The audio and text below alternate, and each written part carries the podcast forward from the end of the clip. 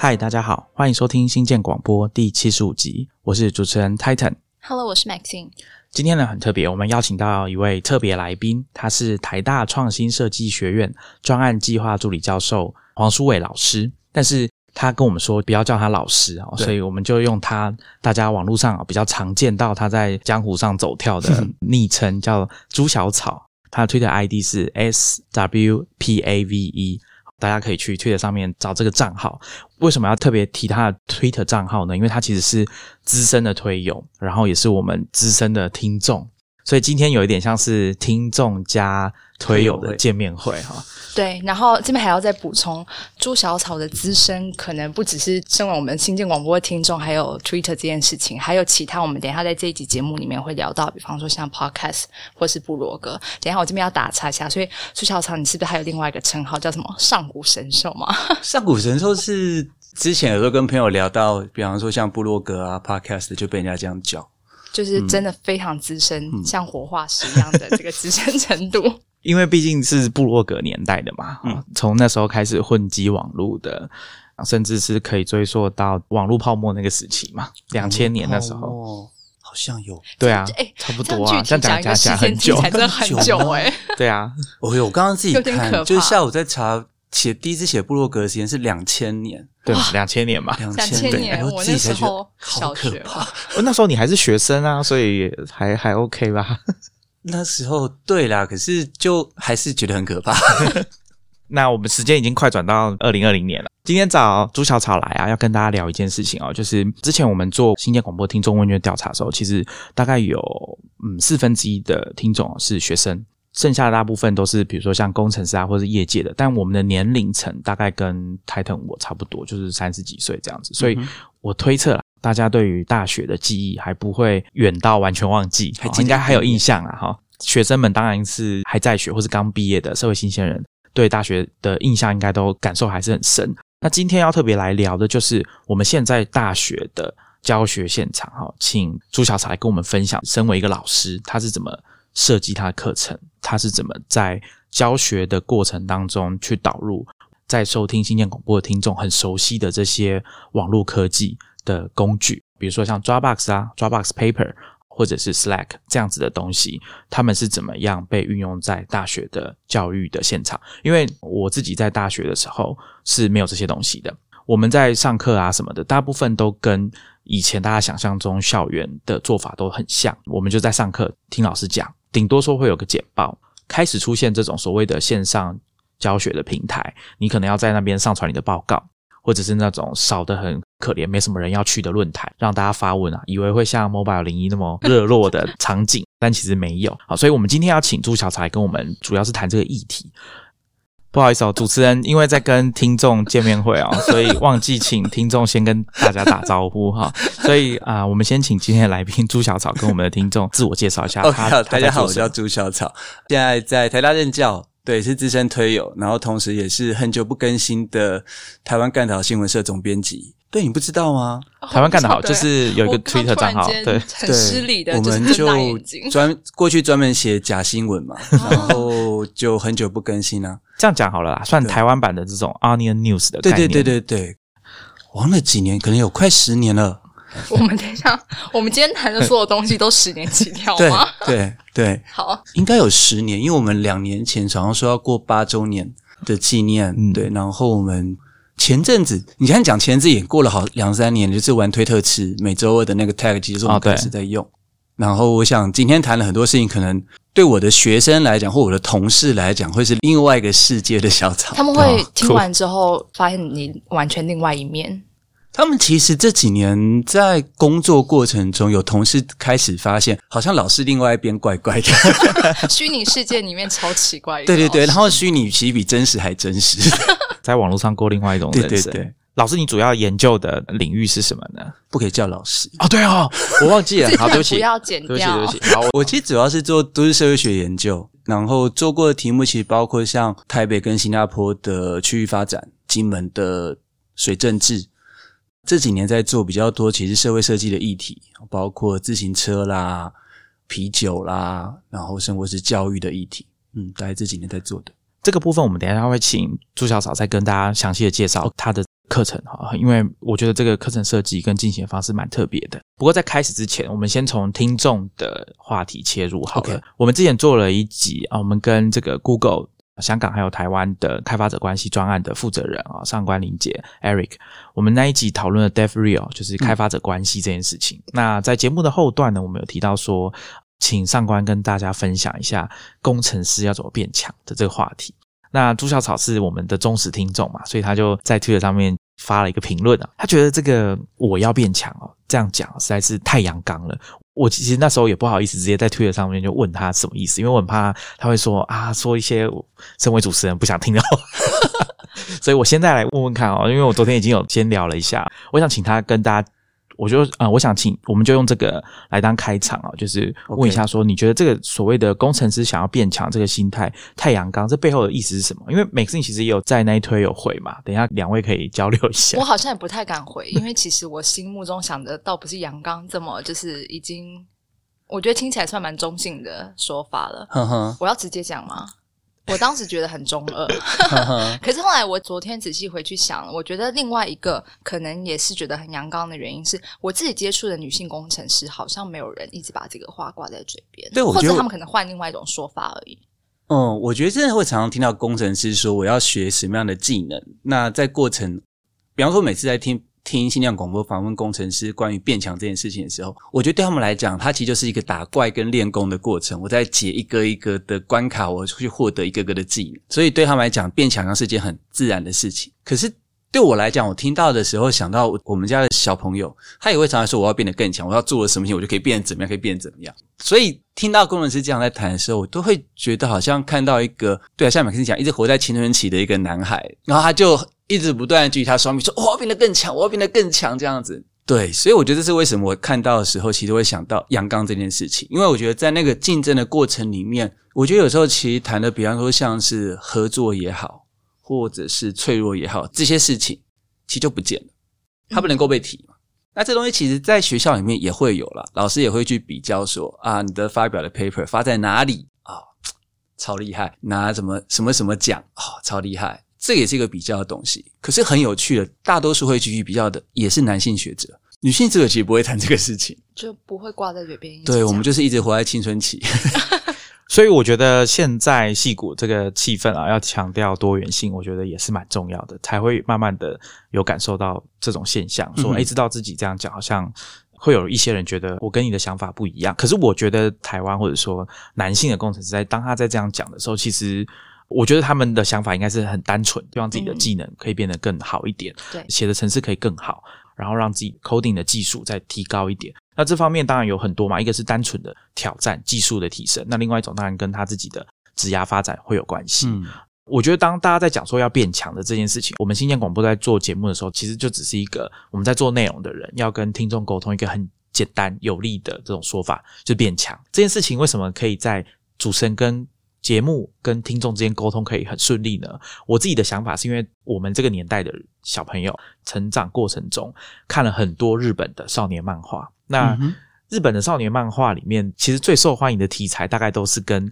主角要变强这件事情，可能脱不了什么太多的关系。比如说像我这个年代，可能大家看《七龙珠》好了，或者是像《悠悠白书》，或者是像《灌篮高手》。这个男主角的他在漫画里面的这个心态，就是他应该要有所提升，他才可以去追求或者是达到他想要完成的事情，动机都是很单纯的。像孙悟空，他就只是一个很练武奇才，然后喜欢找人家决斗，想要提升自己的功力这样子。那对灌篮高手樱木花道来说，最早一开始他是想要追女生嘛，那后来他发现自己真的爱上篮球，然后开始要钻研说让自己怎么样变得更厉害等等的。我觉得有时候这个动机其实蛮单纯的，但他完全。Maxine 跟朱小草讲的，我觉得完全没有错。其实，在这个过程当中，脆弱、失败的那一面，应该也要被考虑进去才对。嗯然后再来是工程师他工作的环境里面，跟你成长背景不一样的人进来的时候，会是怎么样？比如说，像现在有越来越多人是转职嗯变成工程师的，我想这些人在转职的过程中，让自己变成是可以写程式的工程师，这个过程中遭遇到的挫折一定非常多。像 Maxine 之前有谈过，就是他学习写程式一段时间之后，发现自己可能不是那么适合，像这样子的概念，我觉得脆弱的，对啊，你你不能把你不能忽略这件事情嘛，它一定是包含在这里面，所以我觉得也是蛮有趣的题目啦。我觉得这个回答应该大家可以接受才对。刺激到我们听众对对对，我觉得应该是没有啦。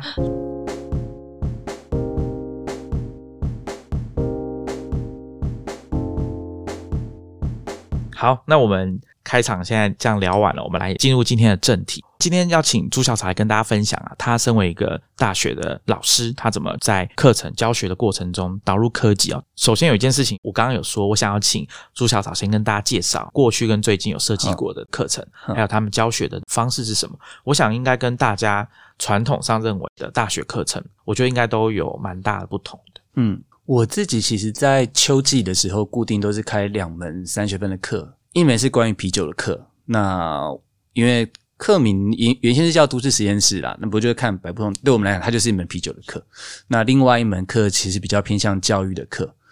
啤酒那门课，其实在做的事情是我们其实想要让同学了解说，你眼前喝的这杯啤酒，它其实牵扯到很多不同的人跟非人跟，比方说作物哦酵母的互动而生产出来的。然后从产地到工厂到消费端，每个环节都有不同的行动者，每个环节都有各自不同的问题。我们希望同学去看其他人怎么解决这个问题，那有的成功，有的失败。那你自己想怎么解决这些问题？所以我们这堂课其实是从酿酒开始做，所以所有同学在起初的第二礼拜，你就要去酿酒。在台大，因为我们在学院也很难找到厨房，生农可能有自己的实验室，我们也很难去借到，所以我们其实是在科教馆酿酒。科教馆里面有个厨房，所以你就在一个博物馆里面的厨房去跟和鱼卖酒、台湾做精酿啤酒的朋友来教我们酿酒。那在酿得到的过程，就会知道哦，所以酿酒是怎么一回事。那接下来我们就进入开始去告诉你说，看起来喝啤酒都是很欢乐的事情，但啤酒事实上遇到很多的危机。这个危机可能包括，比方说像气候变迁的问题，天气越来越热。大麦可能会减产，水可能会少，啤酒花可能会少，那你的啤酒可能就越来越贵。对精酿业者来讲，可能遇到的是这个大型的商业啤酒财团的并购的问题、市场竞争的问题，哦，还有这些可能是酿酒师个人生涯、中年转业的各种危机啊问题。好，那他们怎么去解决这些事情？然后我们带的同学就会讨论这些问题，访谈这些不同的人，去看啤酒厂，甚或是把这个厂可能从除了在台北市的建啤之外，拉去宜兰去看吉姆老爹，然后看吉姆怎么去跟。当地的，比方说中药行啊、小农合作，然后你回来去想，在这个几周的过程里面，你看到哪些问题要被解决？然后你的提案会是什么？这是一门。另外一个教育的课是比较进行了已经两年多了。那过去一直以来都主要都是跟高中端合作，在高中一直在推所谓的想一想要推跨领域教学嘛。那生活是现在一零八课纲之后，其实这东西变就更重要。对，可对高中老师来讲，他其实不知道怎么去设计这种选修课程。他们常遇到第一个问题就会问说。我要怎么评量学生的学习成效？所以，我们那时候其实两年前开始跟卫理合作，有没有可能把学校一些，比方说像防灾啊、像食农这种大家都在做，但是其实后面有更多议题可以深入去讨论的课，我们让台大的学生跟高中生一起上课，然后台大学生跟高中一起把他们上课所讨论过的，比方说访谈居民的灾难经验啊，这个社区灾难前世啊，把它设计成为游戏。可以让后面进来的入学的学妹去玩这个游戏，所以他可以玩游戏的过程了解防灾议题，知道学校周边的环境。那每年都会挑不同的议题嘛，今年挑的就是发酵这个主题。主要想法是说，其实发酵这东西在高中端的教学被拆成两块，你在高一下的普通生物学会讨论发酵的原理，好像放诸四海都一样。可是你到了，比方说有些公民科或食农科会讨论，告诉你各国的发酵文化的时候，他可能是到了高二、高三，他升到别的科去了。那可是你在看各国发酵文化，你会发现很有趣的是，大家都觉得我的最香，你的最臭，可是你的原理是一样的。那我们就想让同学就说，有好，我们第一二周吧，就把他同学丢去宜兰深沟，然后跟着美红学做米曲。自己发酵看看，对，你要做爆曲，把那个米曲曲绑在身上，靠体温发酵。回来之后，看着食谱把它做成盐曲，然后再把它煮成煮东西来吃。然后你可能会成功，可能会失败，从而去讨论厨房环境对于这些的影响。然后你最后再跟着做过于合作很久的俱乐帮，把这些过程设计成为游戏。带这样的课程在进行方式上面，它其实至少跟我大学时候在上那种讲授性的课程，其实会很不一样。上课的场域就不止在学校里头，然后你会非常强调问题解决这件事情，是很专案导向的课。然后因为 Discord 的关系，我们其实常常会有台科大跟师大的同学，所以这其实是三校同学会一起选的课程。我这边要先问朱小草跟大家解释一下，什么叫行动者？社会学家在讲行动者指的是什么？然后我们这一集啊，因为来宾的专场的关系，我们会讲到很多各式各样的名词，可能我们的听众啊，包括其实主持人自己也不是很熟悉的名词，我们会尽可能的把这些资料放在我们的 show notes，再请大家去研究研究。行动者这件事情很简单想，就是说，过去学社会学家在讨论社会的时候，我们谈的其实是人的行动如何影响，比方说环境的改变也好，创造某些物件，改变我们自己的生活，创造这些制度这样子。但是，其实现在有越来越多的学者关心的是说，啊，其实我们的生活不是只被人所影响，我们更多的时候其实是被。动物啊，植物啊，这些非人的物种所影响，所以这边的行动只是泛称很多物种的影响。举个例子来讲，我们在讲啤酒课的时候，常跟同学举例，就是说，应该是二零不一几年的时候，在英国的湖区啊，曾经有过一个啤酒厂就遇到洪水，嗯，然后就整个厂都被冲掉了。那他们就想重建啤酒厂回来，然后他们花了半年时间重建了厂房，重新买了设备，然后把它接起来。可是后来发现，他们没办法酿出以前的啤酒。应急设备有了，但是缺了。因为酵母被冲走了，这个酒厂百年以来酵母不见了。于是他们能够做的事情就是，他们只好求助于英国，其实有那种业界那种酵母的保留中心，然后把这个酵母有点像把它请回来，然后重新养它半年，恢复到原来的状态。那我们常用这个例子跟同学讲说，所以是谁在酿酒？你可能过去都觉得是酿酒师嘛，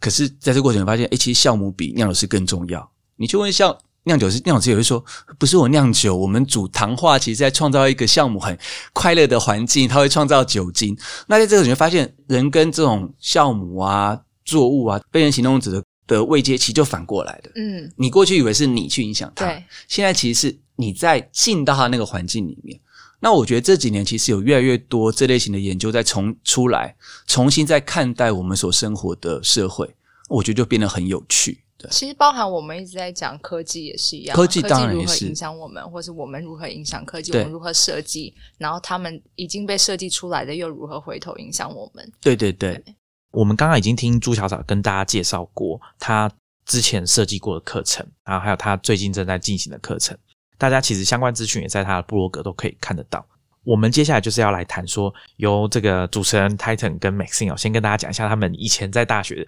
上课的。他们的经验里面，老师的设计课程的方式，或者说他们在上课的过程中会接触到学校帮他们安排好的这些关于科技还有数位化方面的环境的架设，再请朱小草来讲一下，作为对照，让大家感受一下，说这件事情其实在过去的十年来或者十几年来有一些比较明显的变化。那呃，我先讲，每次你先讲。我们今天的的时间长度都十年起跳，所以先从年轻的好了，就我啦 开始好了，因为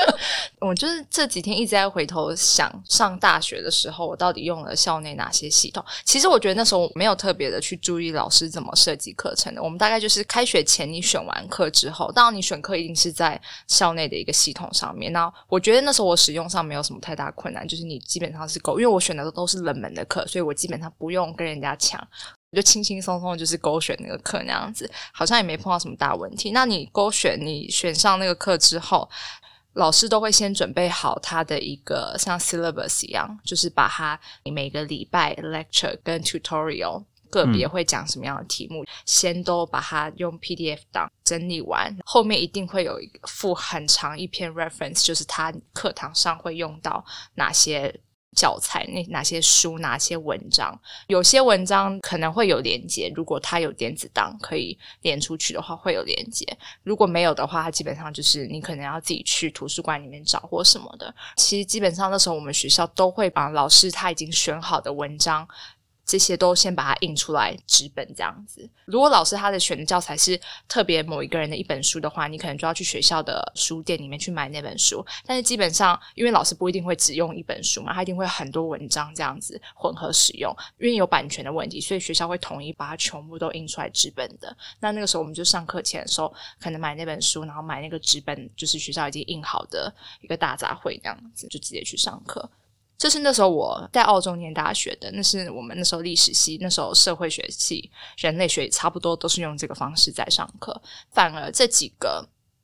科系，唯一里面我有注意到老师比较会真的在使用到电脑或者是在电脑上面校务系统里面操作是统计学的老师。我觉得可能是因为你做统计，你可能就是更常需要跟电脑接触，他们会有很多的档案需要分享等等的，或是 PowerPoints 这些，所以我们就会就使用校内系统，然后也是有个像论坛这样的东西，你可以在里面发问或什么。但是那是我唯一印象，就是有老师就是真的是在用这个校内系统在跟学生沟通。可是如果回到像是历史课、历史系的，或者是社会学的，或是人类学的，基本上都是可以完全 offline。就是不用到电脑，不用联网这样子。甚至我也有碰过我们的历史老师，是他根本连 PowerPoint 都没有，他不是一个会使用就是多媒体素材的人。他就是上课的时候，他就把门关起来，然后叫大家听他讲。他连 PowerPoint 对，他就整个像是。讲故事一样完整讲，然后很多很多资讯，然后你就发现底下同学就要开始猛抄那样子。我印象中他好像他也不是很喜欢我们大家把笔电拿出来，所以大家真的就是一个很上古时代，像抄书一样那样听他讲，拼命的做笔记。那是我碰过一个非常极端的案例，可是我觉得是个很厉害的老师，因为代表他头脑里面真的塞非常多东西。对，社会学只有黄厚明老师可以这样做，蛮厉害的。对啊，所以我大概我如果校内系统。我顶多就接触到像刚刚讲的论坛，或者是学校会同意给你一个 email。那个时候，可能如果你没有跟同学之间先互留电话，用简讯联络的话，嗯，或者是你没有加对方 Facebook 的话，你彼此小组要讨论，一定会是透过学校的那个 email 来联系。嗯，我先讲刚刚美心讲的这个没有加 Facebook 的话，我们那个时候 Facebook 还不流行，所以我们不是用 Facebook，那时候应该是用 MSN 之类的东西。我这样讲，朱小桃应该比较有。有有感吗？对对对，我先讲一下我以前读大学的时候，第一件事情是你要先有自己的信箱，然后你要加入学校的校务的系统。对，然后大家会分配到一个没有两千的一个信箱。天，没有两千？对啊，没有两千的信箱嘛，容量很容易就会满，然后开始收不到老师寄来的信，助教寄给你信，这很危险的事情。这好麻烦哦，因为会漏掉很多重要讯息。如果你满了之后没有去处理它，就是会有可能都不会看啊。对，Gmail 那时候是二零零四年才有 Gmail。我的大学生涯并没有比 Gmail 晚太多。那时候还有一件事情是开学前就遇到的一件事情是选课。对，那时候选课我还记得，我印象太深刻了，因为我那时候去听学长姐们在分享说选课的重要性啊，然后还有那些学分啦等等的规则，还有选课是多么残酷的事情啊，因为限量是残酷的。对，所以有很多课程你不选的话，可能会你少两个学分，但中的话可能会影响到你下学期甚至明年的选课。所以我对这件事情就很慎重，慎重程度就让我很困扰。我后来选课的方式，因为你必须要考虑到很多个因素嘛，比如说上课的时间，然后是必修选修，然后它是两学分、三学分，还是它是一学期。一学年的课，课程跟课程之间的相依性吗？还是什么的？你要考虑。所以我全部都用纸写好之后，用便利贴贴在我家房间的墙壁上面。那个场景看起来就像是某个侦探在追坏人一样，在追凶一样。我记得我那时候就被搞得乱七八糟，非常的累。当然后来变老鸟之后，就比较不会有这个问题了嘛。可是我印象真的蛮深刻。那再来就是要选课的时候，常常会有这个问题。我记得以前是用有一点像类似抽签的方式，大家要比点数。对对对，你的点数高哦，它太好了。你在选课的时候，你就是占尽优势。那时候就真的是看人品、靠运气这样。其实到现在还是一样，一般选课系统其实还是一样，学生一样是照点数去排选课，然后他们通常就会先处理必修嘛，再看系上的课，然后接下来顶多用关键字去搜寻有没有哪些课是你感兴趣的。通常在之后遇到一个问题，其实是你在选课的那个时候，老师其实都还没有决定下学期课要怎么教。天哪！因为通常我们其中会被逼要开课程，会说啊，你下学期要开什么课？然后助教就会说，先给我一个课名，大概我们给他。很多老师都还是空白的，所以会碰到那种已经被选满了，然后老师被迫开课。没有，我觉得没有，反而碰到情况会是说，你其实，在选的时候，你不知道这门课实际上要怎么上，于是第一周就像是 window shopping 一样，嗯，你就一定会去听，听完之后就把它退。退了之后，你就像赶场一样，就有的像我遇过学员，就他说这个时段他可能要有两堂课会冲堂，然后他就会在，比方说心理系跟思维系中间跑来跑去，他决定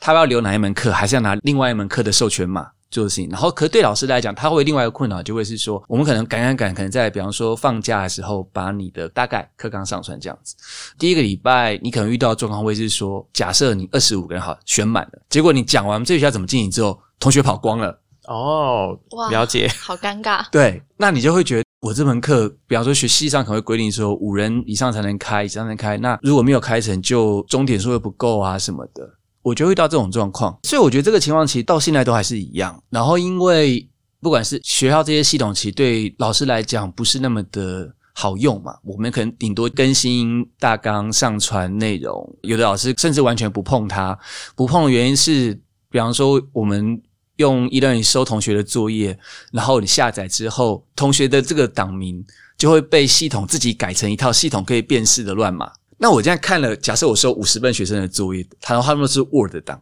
你看打开之后就觉得谁是谁啊？嗯，有些系统还只能收 Word，我如果叫同学上传 PDF，你还没办法看。现在还有系统是只能收 Word？，有啊，大学其实有很多比我的上古神兽还简的东西。对，所以我会觉得是一个，你其实在这几年有越来越多像我这类型以专业 base 为主的课程。第一个是这种课通常都会小班，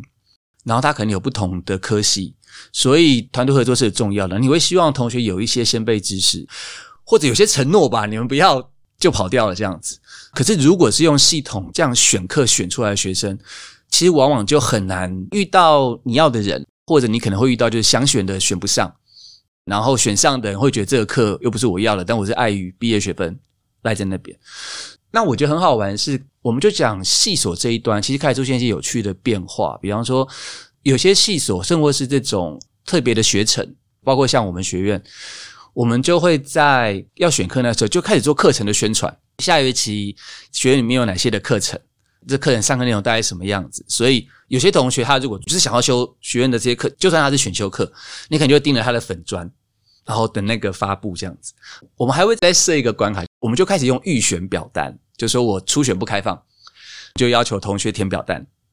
比方说，像下学期我开的那个啤酒门课，表单里面就当然填基本资料嘛，姓名啊、email 啊、系所啊、修课动机啊，然后我会设定一些问题要同学去回答。比方说，你喝过印象最深的啤酒是什么啊？为什么？你觉得最能代表你家乡的食物是什么啊？为什么？然后最后一题比较难，就给你看那个 Killing Home Tab 的广告 啊，在这广告里面你看到什么东西？那我们用那东西去筛选，然后跟同学说，我们什么时间点会告诉你入选，要确认。你的休课意愿，如果你你没有回信，当初你不想选，那我们就会给候补。原先只有一两门课在做，后来发现大多数都用这种方式在做。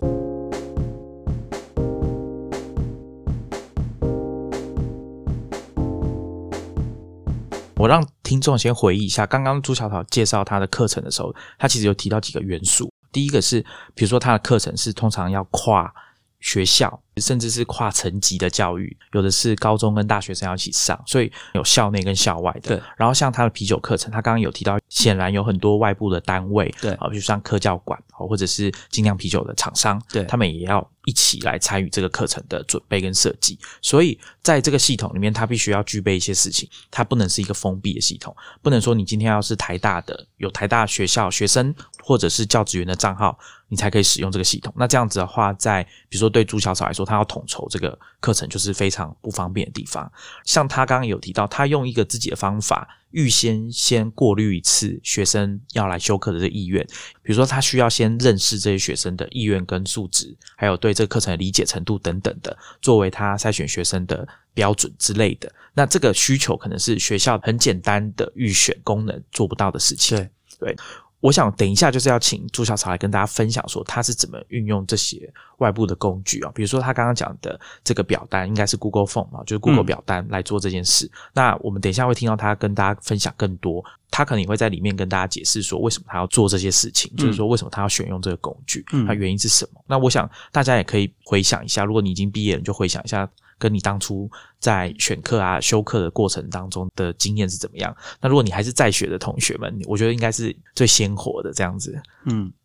我自己其实，在各种的网络使用的工具，其实有阶段性的差别。然后这些差别其实跟自己本身职业发展有很大的关系啦。刚才主持人其实有提到嘛，我的职称其实上是专案计划助理教授。那所谓的专案计划助理教授，意思就是我们其实是合约制，通常是一年一聘的。因为是一年一聘，所以其实你根本不知道你下一年度会不会拿到这个合约，有没有这个聘书，能不能再继续任教。这会遇到一个状况，就会是说，如果今天对我来讲，教学内容是个很重要的知识资产的话，就有可能遇到状况是，如果我第二年没有办法再任教，我其实无法登入那个系统去看我，比方说过去上传的这些内容。当然备份是一回事，但是如果今天我觉得跟跟学生的讨论事实上是一个很重要的课程的部分，它实际上就完全消失了，就像 Facebook 一样消失了。所以我其实一开始在中汉大学，二零一二年开始，二零一哇好久了，一三吗？一二吗？一三吧？好吧，那个时候在任教的时候，其实就一直在就有意识到这件事情，所以那个时候其实对我来讲，学校的系统它就是一个打成绩用的。然后我可能连在工作的 mail 都继续用 Gmail，而不是用学校发的 email 这样子。可是，在刚开始教书的时候，其实是很嗲嗲的。你就是照着你觉得大家都是怎么教书的方式去教，对，因为好不容易得到一个教职嘛，然后又是一年一聘，就担心今天表现不好啊，明年会没有办法续聘啊，所以其实都是照你所看到其他人怎么教。可是那个教就觉得很闷、很无聊，它就是 lecture，然后。你能够变化，可能就顶多是在投影片上面有 AKB 跟少女时代，因为你要跟同学谈劳动体制的差异这样子，对。可是其他其实都很无聊。我一直是到二零一五年的时候，我觉得说好像事情该有一些改变，就换个想法是说，好啦，既然我不确定我明年还有没有约，那我干脆就在我有约的时候想办法去玩一些我觉得有趣的事情。所以，二零一五年的时候开始教有点像是政策行销的课程的时候，我就觉得说，OK，也许是是时候把我过去在做部落格的时候，不管是架网站也好，剪 Podcast 也好，剪影片也好，做串联也好，这些东西带到课程里面来，让同学知道，你实际上捧墨一个议题的时候，你可以怎么样去应用这些网络工具这样子。那那个时候其实比较简单的方式是，只是在用一个 Facebook Group 去把同学。叫进来，就说你们修这门课，你才会得到就进到这个 Facebook group 里面去，然后很多讨论在里面。其实那时候其实想取得的方式是说，是可能也可能会看到一些新闻事件出来，然后我们去或者文章，我们会讨论这些东西。当时选择 Facebook 还有另外原因是我这样不需要加学生好友，我原来可以回你讯息。对对对。当然在那个时候自己还会另外做的方式，可能会用 IFTTT，然后去写一个 menu，所以我可能下一个 tag，然后同样文章我在 Twitter 上面有转。那这个文章就会透过 FTT，然后同步到 Facebook 里面去，我就不用去贴那么多次。这是一个当时还蛮好用的方式，就比较简单。事情大概到了我二零一五年、一六年到台大之后，就开始做另外一次的转变。那个转变其实是到了台大来任教的想法是说，诶，我好像应该把这些东西在更档案管理这些事情。因为既然是专案的课程，所以他也许应该更模组化一点，他应该更知道资料怎么去处理。当然，更重要其实是就像刚才泰腾讲的，我们的课程有这么多的合作者，我要怎么让合作者知道说我们怎么去进行这些课程的内容？那生活是说，我们常常有时候会去更改读本，如何让同学知道说读本现在更新到什么地方？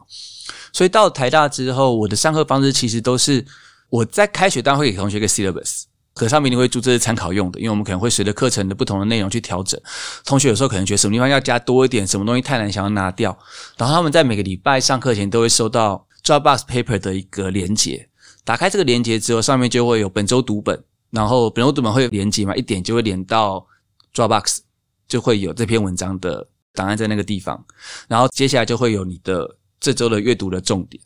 然后有一些相关的文章啦，或者连接，包括像 YouTube 影片，或者可能有 Podcast，都会丢在上面。那同学如果要提问，就在上面直接问，我们就会直接讨论。然后每堂课结束之后，我会把我的投影片摆在 Slide Share，再把这个连接贴回去。那所以对他们来讲，就看到这一整节课是怎么样做的。我如果今天，比方说跟外部合作单位，我们要讨论一个工作坊的的流程的时候，也会用这种方式去进行。那他们也会直接给意见，同学知道说这个阶段你会做什么，这个阶段我们要做什么。那我们生活是要跟同学收作业的时候，就跟同学说好，那你现在作业方就是好，你们今天小组要报告，你就转 PDF 档，然后直接丢到 Draws Paper 上面去。所以我们上课的时候，其实就直接开着一页一页就这样直接打下来。那你们今天小组讨论一样在上面进行，我可以直接反白，然后告诉你们我的意见是什么样。诶，我看到什么跟你们相关的事情。那有的同学就会开始更进一步的，他们就会自己在上面排自己的工作行事历，然后自己的工作清单一个个 check 下来。那我觉得这是一个 Draft Paper That's 最常用。那另外一个会跟外部合作单位会同时间使用的，会是 Chello。比方说像刚刚提到跟卫理合作的课程，因为高中端有高中端进行的进度，大学端有大学端进行的进度。然后我们虽然每一个月会有一次共同的工作坊，但是在这之前，你其实会需要知道别人在上些什么内容。所以我们会用 Trello，就是有一个 list 是台大端，一个 list 是高中端，然后有一个 list 是关于我们的共学的工作坊，然后会把每次上课的讨论啊记录传到那边去。接下来进到小组作业的时候，每个小组都是一个 list，所以他就会看到他的这个小组提案的发展，最后结束这样子。所以这大概是两个最常用的平台。嗯当初是怎么决定要用 Dropbox Paper？用 Dropbox Paper 其实是因为他买了 Hackpad。哦，对，OK，在这个更之前，其实是用 Hackpad。在中山遇到状况是，我们负责教一门叫阅读与写作的课。这这门课出发点就是说，呃，觉得高中生不太会写阅读笔记，所以我们其实要教他们怎么写阅读笔记，怎么试着写评论这样子。那所以你常就要跟同学收这些他们的作业。过去的做法就会，这是一个大班课，你可能就会在作业收作业的时候就收到五十封 Word 档，然后打开可能只有两三百字。对我来讲，那很痛苦，因为每次上课前我要教学生说，请你们的档名要先写学号、姓名、作业、文章名称然就会。收到连党名都没有的。有有有，对有时候是很打开连打事开之后，你都不知道是里面的有没有名字，然后你要从 email 去回推他到底是谁，都会有，太可怕了。所以那个时候就这堂课，其实我就决定说，好，我们就我不再收作业了，你们就给我用 Hackpad，你的作业就直接贴在上面，你的三百字就贴在上面，贴一贴，然后我们会设时间嘛，时间一到，我就下面开始画，然后写这是分隔线，哈哈，然后下面就迟交了嘛，对。然后上课的时候就直接电脑荧幕打开，我们就开始看荧幕，开始讨论。接下来进入分组啊，什么都用这样去做。其实，在使用 Draft Paper 之前，有用过 Hackpad，有用过 Quip，嗯，可是后来其实用 Draft Paper 其实最主要，当然一方面是比较简洁好用。对我来讲，一打开那个板子，你就知道大家其实就是在一个工作的状态，要共同完成某件事情。它也告诉了你，所谓的文件在这个时代不是只有文字，其实有图片，其实有影像，甚或有各式各样不同的东西。它对我来讲，另外一个很好玩的是，它有带有某种监控的趣味在，就是寄给学生就会知道说，哦，哪些学生其实是我寄给他，他们就先上来看。这是个哎老师的变态。对对对对对，老师很变态去看这种哪些学生其实是下完课哦，他们才会回来看。然后我们还跟同学 demo，就是说，所以我们今天如果要讨论设计的转变，设计如何影响人啊，这就是一个很好的一个方式去跟大家对 demo 这样子。更变态的做法应该是在里面买那个吧，GA 吧，然后做一个 campaign，然后再说网址，你不要这样就真的追查的非另外一。个监控方式。哎、不过这边我倒是蛮想问的，就是那学生的反应呢？因为刚刚我直觉听到，就是如果用像 Hackpad 或者 Dropbox Paper 把东西都丢上去，其实就蛮赤裸裸的，尤其老师又在监控你，对，然后彼此都看得到同学之间的写的什么东西。对，那我学生的反应是接受度很高吗？其实都是看学生。在中山用 Hackpad 那一年，其实是等到后面的学期结束之后，就发现学生其实会把 Hackpad 用在其他需要小组讨论的课程上面。他们自己会延伸，对他们就开始很习惯用这个事情。后来 Dropbox Paper 的时候，我觉得很好玩是，学生其实一开始并没有意识到上面是看得出来谁谁谁花了多久时间，他们没有意识到这件事因为情。以前写的时候都不会注意到，对，大家就是很乖的去丢东西，然后是你要把它揭露，他们才觉得糗了是这个样子。对那我觉得很好玩，就是说他会看有有的学生对他来讲，这是一个很直接提问的地方，所以他们会很喜欢使用。有的学生的确会像美信讲的，他们会觉得说，你知道台湾学生都很怕自己问笨问题，所以课堂上已经很少举手了。有时候用这个，他其实会更更少。但是我觉得从后台监控的情况是，我觉得其实对于他们下课之后再去回顾课程进行是有用的。大多数的同学其实会下课之后再回过来看，因为所有上课讨论的内容、连结啊、投影片其实都在上面嘛，所以对他们来讲，可能是一个很好去回顾的管道。Trello 的话，学习曲线就比较高。其实每一届都一样，每一届只要用 Trello 的时候，第一件事情你就会发现，那个 trailer 的颜色不断在变化，因为同学第一件会试完就是换颜色，就发诶颜色不断的在变，然后就谁谁把我拉进哪个 list 怎么样怎么样，就大家会有同样的 pattern 在那边 run。可是也很好玩，是说你在登录同学账号的时候，你也会发现是哦，哪些同学他其实已经本来就有 Dropbox 的账号，哪些同学本来就有 Trello 的账号，那他们可能也许那一组可能就会很熟悉这些。有些同学可能会在课程结束之后会去活用这些事情，比方说像课程上也用过 Miro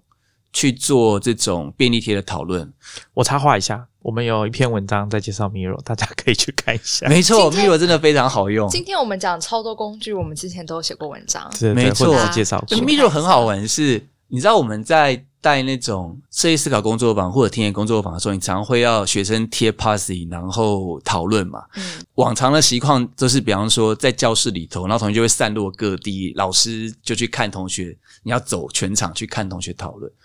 上学期因为疫情的关系，我们天野工作坊就变成是线上的课程，于是我们就用 Miro 来去做这些线上便利贴啊讨论。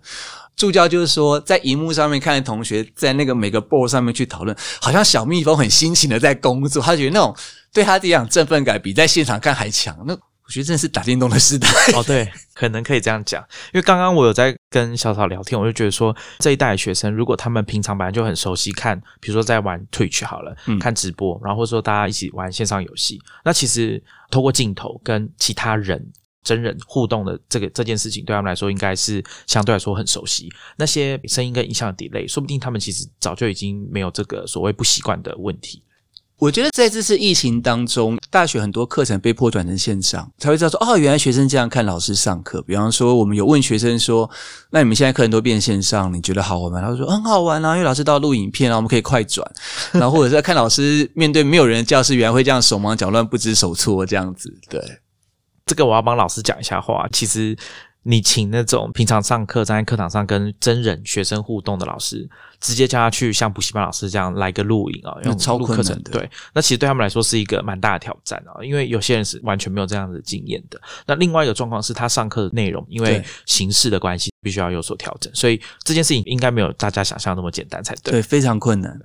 那我之前在跟朱小草，我们在跟他过这个今天要讨论的内容的时候，其实也有谈到一件事情，就是说他要展示给我们看台大以前或者说现在正在用的旧版的校园的这种数位的系统好了。对，那跟现在新的，他们正在据说正在建制一个新的系统对，想要请朱小草来跟大家。聊一下说这个系统的差别是什么？我想旧系统它的特性不脱我跟 Maxine 都有提到这个部分哦，比如说对选课啦，还有等等。像我觉得印象比较深刻，另外一种以前的状况是不是每一堂课都需要用到线上的系统？有可能对这堂课是完全跟校务系统是脱钩的，只有老师或助教在学期末要上传成绩的时候，他才需要。可是对学生来说是完全不需要去碰到某一个课程的线上系统。对那我不知道这个状况在现在是有什么变化吗？其实这几年陆陆续续都会有学校在建制新的教学系统嘛，因为其实就像刚刚讲的，其实很多上课内容的方式都改变了。以前旧的系统的时候，老师其实没有那么频繁的使用影片，所以在那些旧系统上面，你可能就看到一个影片连接。有些学校其实就想去建制新的系统，是至少可以把影片更好的整合进来，这样子。差别只是在于说，你这个新的系统是外包给厂商制作，还是你自己请学校自工系的师生去写出来这样子。台大这两年开始有一个新的系统叫 NTU 酷，就是很酷的酷这样子。对为，什么还是取一个那么有时代、就有年纪感的？大家要大家要接受，这就是大学，这就是台湾的大学这样子。就是现在为了要跟年轻人就是没错没错说自己很 young，对样来样去一讲，对我最讨厌一样这件事情是，某个年纪的人才会说的啊。不要这样子嘛，我们努力了。好吧，那那样跟一，你哪个比较喜欢英文字母的一哪个？哦，天哪，这是救急可以的不要吗吗？在新的系统里面，我觉得它比较做法就是说，我觉得第一个差别是旧的系统其实比较机械式。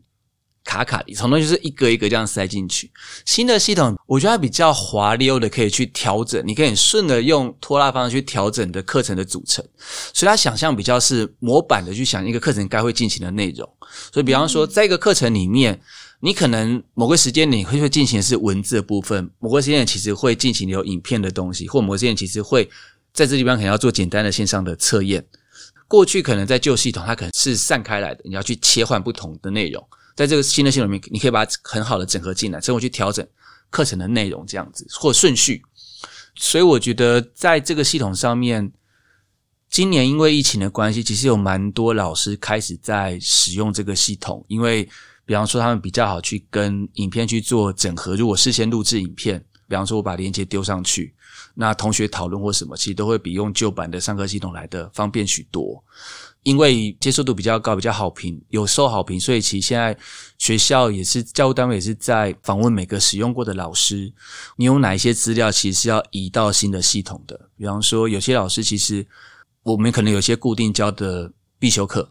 ，OK，那你可能内容其实都读本可能都差不多，或者有一些题库在那边了，那你可能需要搬到新的系统，他们也不太可能让你全部搬嘛。现在想法就比较像是。勾选几项，然后像那种布洛克无痛搬家，按一键，然后就咻这样搬过去。对，大概其实学校现在想做这些事情，虽然比较好用，还是会遇到问题，就是封闭性这件事情。先不要说你和我没有办法直接把某一堂课连接丢给合作者去看，你包括是我们因为是三校选科嘛，所以我们会有台科大、师大、台大的学生，台科大跟师大的学生有时有时候他都会漏信。旧的系统会是师大学生收不到信，新的系统会是台科大学生收不到信，这是故意的，不知道。然后你就会同学常常就会，如果我没有系统，然后就有同学说：“呃，老师我没有收到这个东西。”我说：“好吧，那我们就还是我说旧的班继续在在 run 嘛。”然后我只是想说，如果你们有人喜欢玩玩学校的系统的话。所以看起来还是呃，应该说是个好的尝试，好的开始啊，但是可能还不够成熟这样子。不不够成熟是一个，另外一个困难是你要建制的是一个 all in one 的一个系统。嗯，你其实希望把这种文字啦、影像啦、声音啦、测验啊、打分数啊、讨论啊、行事力啊，全部放进去的时候，系统稳定度就变成是一个问题。嗯，对我们那个时候，其实，在疫情常常会就看到就是。就他很不酷的说系统维护中，对。那另外其实是课程会变，每个老师使用习惯会变。他我可能只用到，你可能都会会只用到部分的东西，你可能就会觉得说，就会照着你这习惯去使用它，或者是就不用它。那我会觉得这其实对学校开发者来讲，其实就会是一个有点受伤害的地方吧，因为你其实。像现在每学期要上课前，他们大概就线上会有一个学习，就教你如何使用这个系统。哦，OK，对，所以有个 YouTube 影片教你怎么用，然后有下一个文件档。可是有一些文字的判读上面，大家对它的理解会不一样。嗯，对，所以你以为这样用，实际上不是。对，我觉得这个系统啊，All in One 跟用共通的资料的格式来串接第三方的服务，之前有提过嘛？像我们之前在节目里面有讲到 Notion，他们就是想要把所有东西都集中在 Notion 就好，然后说这是一个 All in One 的 Working Space。这个哲学设计的哲学，我觉得它会面临的问题就在于说，如果你的功力不够高强的话，很容易就会搞砸，超难。对，然后等到你整个系统要更新的时候，你就会遇到这个问题，就是刚刚讲的，你还要去思考说哪些东西可以搬过去，哪些东西不行，然后在灵活性也会比较差。比如说今天老师我有一个反应，说我想要做什么事情，可是学校的这个开发团队他没有办法。安排好，说，哎，我马上帮你做。这其实有呃，在科技公司工作过，或者说研发做产品研发当 PM 的听众，你可能都有这种经验，你应该蛮了解这个状况的。有一些平台，它的设计就是它把这个生态系弄得比较开放一点，或者比较透过 API 的串联串接的方式啊。刚刚小草有讲到 IFTTT，他用 IFTTT 去串他在 Twitter 上面跟 Facebook 之间发文的，他怎么选择？什么贴文、什么连接，他要让它同时出现在两个地方，或者是它如果选择它不要加上某个 tag，那这个贴文就可以只要出现在他比较喜欢的那个场所，比如说像 Twitter 好了，对，那 Facebook 的 group 它就可以不用出现在上面。像这个设计的好处就是它可以比较容易的串联，像我们在用 Slack 一样，上面有整合了很多第三方的服务，对，这个 Slack 只要。顾好它的 API 就好了，那剩下部分就是第三方厂商可以去完成。那当然这件事情有它的缺点，比如说刚刚回到刚刚朱小草提的，说他可以在 Facebook Group 跟他 Twitter 个人账号里面去决定说要怎么分享他想要给同学看的文章。可是今天如果 Facebook 把这个 API 关掉了，对，它已经就失灵了。嗯，那这样这件事情就会马上立刻的无法使用。那学生不管是学生还是老师，就会遭到遭遇到立即性的困扰。对，这些第三方厂商或者说商业性的公司，他是不会管你学生跟老师的需求的。他今天要关，他就会关，按照他的时间表来走就好。对，那学校团队的好处是，至少顺理成章去跟学校团队要求说，那你至少要等到我这个学期结束之后，这课结束之后，你再来改这些东西嘛。我想这件事情可能相对来说，就是你要 all in one，或者说完全由学校来掌控这个系统，还是说你要把它变成开放一点的这个系统？我觉得这是啊、呃没有一个说很完美的答案可以可以解决掉一切问题的这种方式。但我想比较需要的应该还是说，像小草刚刚有讲到这个问题，就是说他有这个三校联合的选课的问题。那当有两个学校或者说一个学校的学生表示说自己收不到信的时候，嗯那我想这个问题蛮大的。对，你不得已，你还是要所有的课程的人全部都搬到学校系统外面，就是对那个叫什么啊？就是翻到墙外吗？还是怎么样？就是说用这种体制外的方式去解决这个实际上的需求。对我觉得至少保持这个保有收到信，对保留这个个弹性应该还是很重要的。对。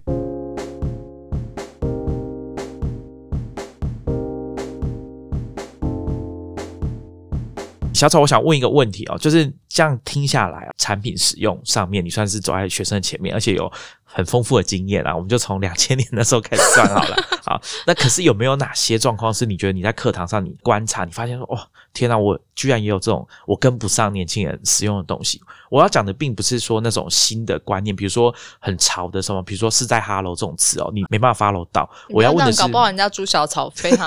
对啊，什么 map 之类的都会。那什么？哦，好吧，那我这边可能是最年轻的一位呢。没关系，是个题外，等一下再聊。有没有哪一种是你看到学生在使用，那你就说，哦，天啊，这个我真的不行。Notion，等下，Notion 已经反复出现在我们这个节目很多对，里面就是多次了 Notion 出来的时候，大家都讲的就很厉害啊。然后我看我们学院的助理也超会用，他直接比方说就用那个 Survey Cake，然后让同学填表单，然后把它直接导入，然后我们可能在讨论我们要录取哪个同学，哎，快快写函数，然后就交出某些资料，然后我就在旁边这样子看，然后就然后他跟我说：“老师，这很简单。”我就哦，然后我就试着就说怎么样都只能把它当做是一个个人的资料库在整理，对。因为我觉得对我来讲，它就是可能整个网站架构的概念对我来讲就是一个比较不一样的方式。All in One 的功能很多，但是学习曲线可能当然会相对的长。对，所以我其实大概花了一年呢，我还是把它当资料库用而已。对，就把什么东西都丢进去这样。我大概其实会分课程，比方说可能我现在顶多就是做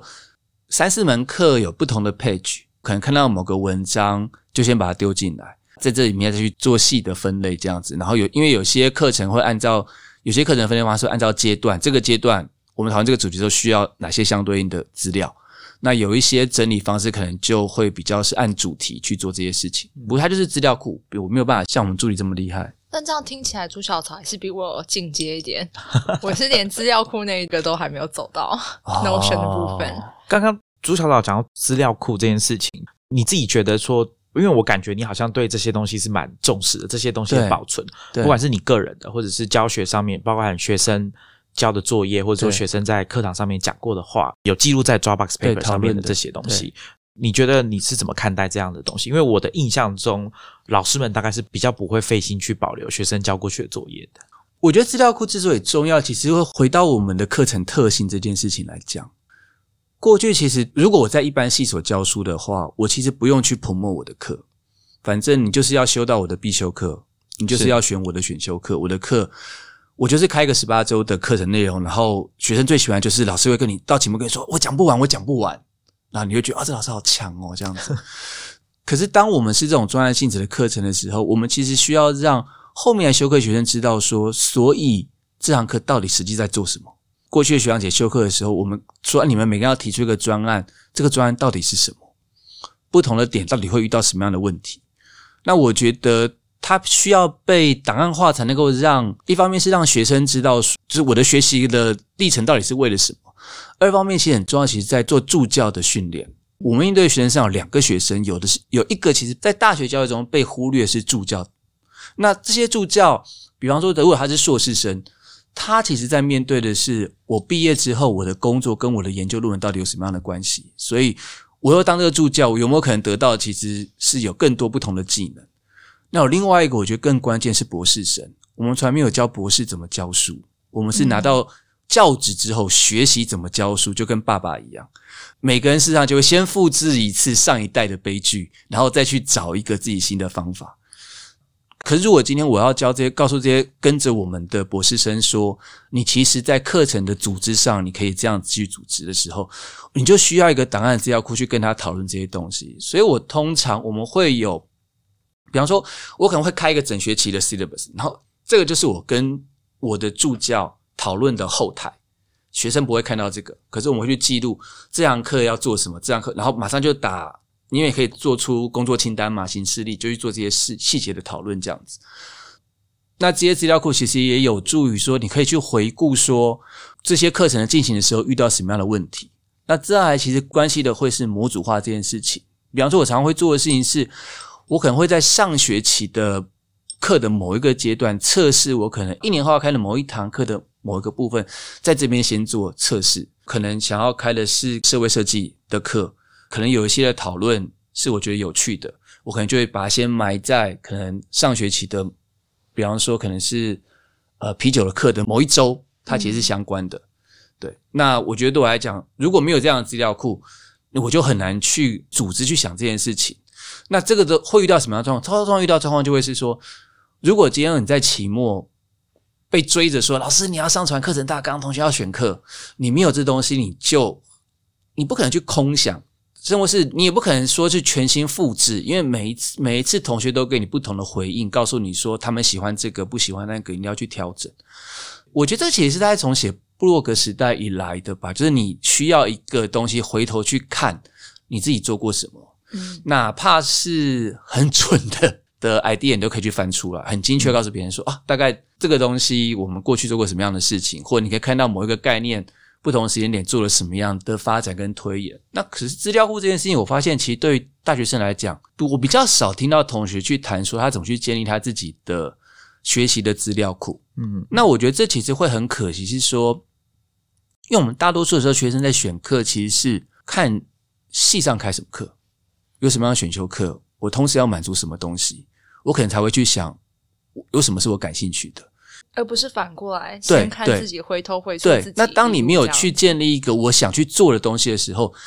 课程跟课程之间不会有关联，你也不会想让它产生关联。那你可能拥有的就是笔记，于是你会散成每一堂课、每一堂课不同的笔记。但这堂跟这堂课的笔记能不能有横向的关联性？除非你有有意识的，我要完成某个某一个我自己感兴趣的案，你才去想那个关联。可当它是切开来的时候，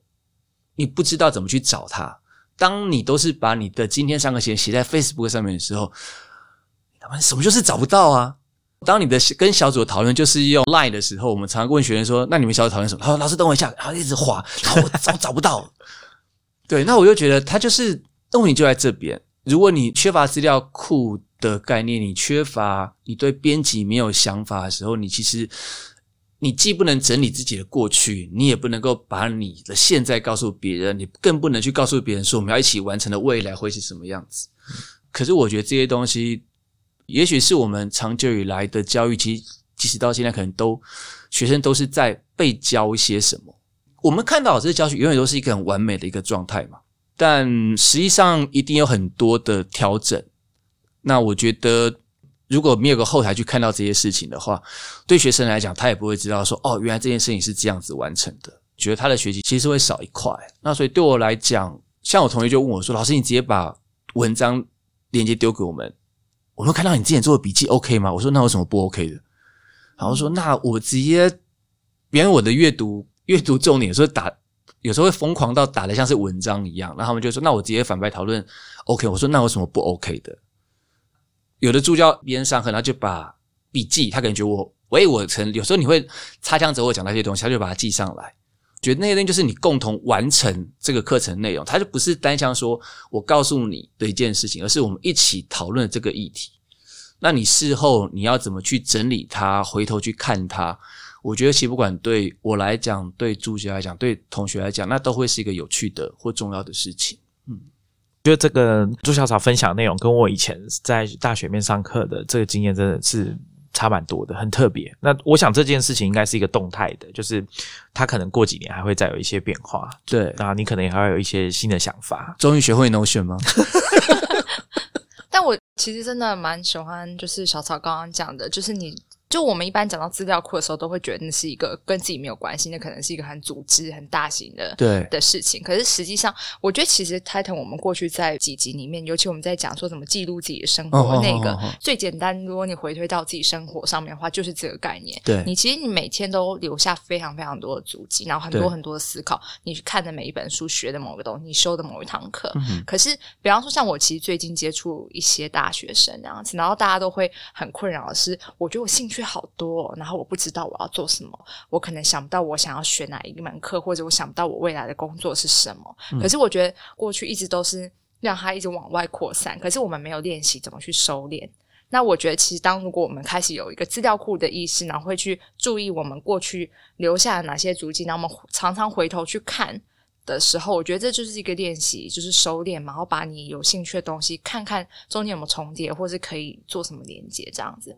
然后我觉得这个也是我自己就是会不定时的在做的一件事。没错，我刚刚听 Maxine 讲那个，我就想到我之前在 Twitter 上看到一个推友啊，叫 West Mobile，他有贴过，我从他那边看到，就是说你在记你的笔记的时候，因为那一段时间大家在讲啊 Rome Research 啦，Obsidian 啊这种维基式的笔记啊，Wiki 式的这种笔记的系统，或者是你可以说可以重复交叉引用的这种笔记的系统，那。他有谈到，好像有其中一个推文啊，他就是有提到说，其实这些笔记啊，你记录下来的东西，你应该是要实时的把它拿出来，重复的去使用它。那不不是说只是做一个记录，然后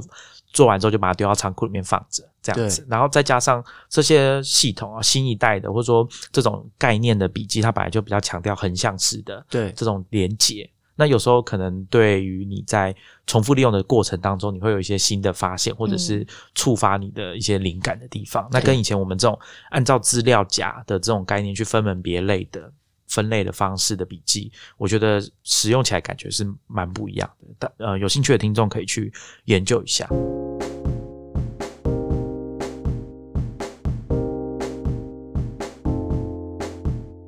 本期节目先到这里告一个段落。这次各位听众朋友不会听到我们跟大家说拜拜，因为下周三，也就是九月三十日，我们会推出本集节目的第二段录音，让大家可以在中秋假期的这个期间啊，不管是搭车返乡啊，或者是放假很无聊的时候，都可以来收听我们第七十六集的节目。那我们下一集见喽！